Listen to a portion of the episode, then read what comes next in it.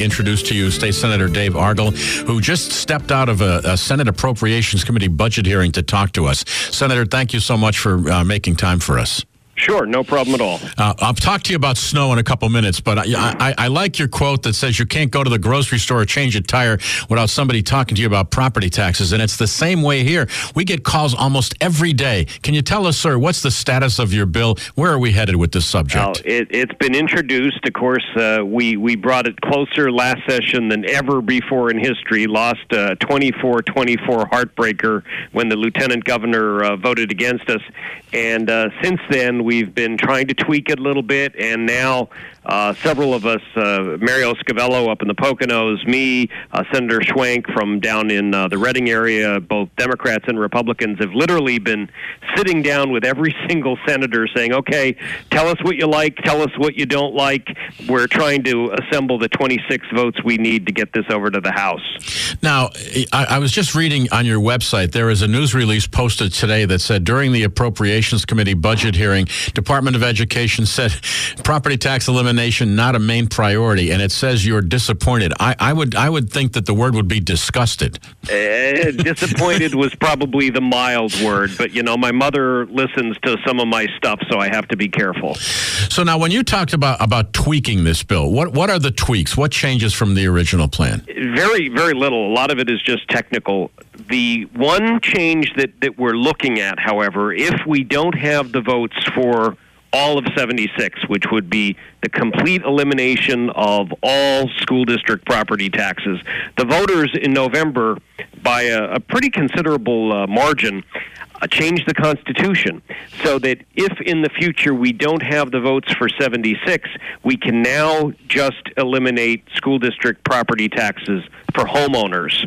That is about half the price of Senate Bill 76. And so when we're sitting down with every senator, we're giving them that option as well. Can you can you give us the specifics again about the personal property tax, the sales tax? What are, what are some of the specifics for people who may not be sure of everything sure. that's happening? On on Senate Bill 76, uh, you're talking 13 or 14 billion dollars, and so you you can't replace that kind of money with a new tax on hubcaps or, or chewing gum. And so what it would do is it would put the sales tax on more items.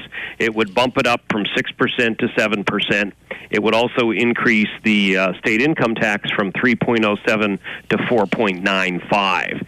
Now, I, I've found a, you know a lot of folks that say, "Ooh, you know those those are pretty significant increases," and then you say yes, and it drives a stake through the school district property tax for all time, and that's usually a bargain that they're willing to settle for. I, I explained to the governor. I said, "When was the last time that 80 different taxpayer groups across the state united and said essentially?" Raise my sales tax, raise my income tax. That tells you how unfair, archaic, and hated the school district property tax is. A, couple of things, just just reading the bill and, and taking a look at it, is, is there still the element in it that would allow school districts to keep an element of property tax to pay bills? I believe we're going to get rid of that. That was very, very confusing because what happened was, you know, people say, well, elimination and what we did in the original version of Senate Bill 76, we said, all right, you know, this school has a lot of debt. This school doesn't have any. This school has a little bit. Make every school district responsible for paying their off their own debt seemed reasonable, right?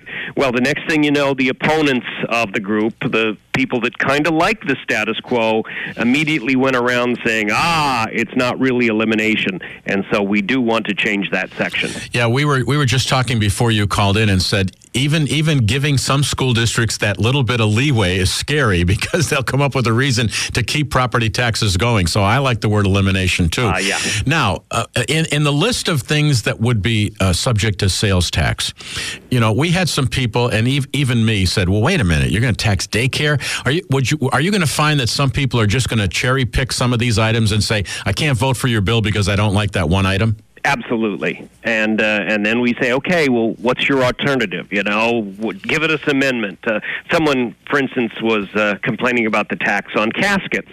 At one of the public hearings, one of the advocates for the bill said, "Yeah, but you're only going to die once. Property taxes are forever," and so uh, we're continuing. Okay, back to our conversation. Senator, I apologize for that. We are an emergency alert system, so we're getting these kind of bulletins all the while. Okay, you were talking about taxing caskets. Yeah, and and so uh, you know eh, what I've I've told folks is you only die once, uh, but property taxes are forever, and so we're we're looking at possible tweaks to the bill. It's probably the most difficult issue I've ever worked on. Somehow we need to find a bipartisan solution to come up with 26 votes for this for the first time in history and get this over to the House and on to the governor. Can you give us a little insight? Have you talked to Senator Blake? What's his thoughts now this time going around? He is sympathetic to the cause. We're still working out the details with John. Okay. Now, wh- what happens next? You're, you're, in a committee. You're talking about wh- wh- what happens in the in the whole process. The uh, every Republican, uh, all 34 of us, uh, are going to be gathering uh, uh, next week to talk about this issue and another a couple of issues. The majority leader has allowed us to make sure this is one of the first issues on the agenda. Uh, that I think is a is a critical you know step forward. Um, as soon as we come up with a bill that has the the 26 votes we need, uh, the majority leader has said that you know he will he will schedule the the bill for a vote. All right. Before I let you go, one, one thing storm related. Senator Baker has has give us given us this statement. Early indications are that the last winter storm response was disruptive and dangerous failure in crucial aspects. So it's apparent, she says, that an after action assessment will be necessary. Now, do you have any comment on how the state responded to the last storm and what's happening now? My district in Schuylkill County and Berks County wasn't hit nearly as hard as uh, as Lisa Baker's district, Mario Scavello's district, some of the others. I know uh, Mario was telling me he still has a, a significant number of folks without power. About thirty thousand. So, uh, yeah, I, I can understand why people would be upset. Okay, well, Senator, I, am grateful for your hard work on the property tax, and I, I, really, I know you have to get back to the committee. Thank you so much for taking time to talk to us. At the risk of offending my mother, the retired English teacher, trust me, we ain't giving up. Okay, good. All right, thank, thank you. you. Senator Dave Argall. Now that's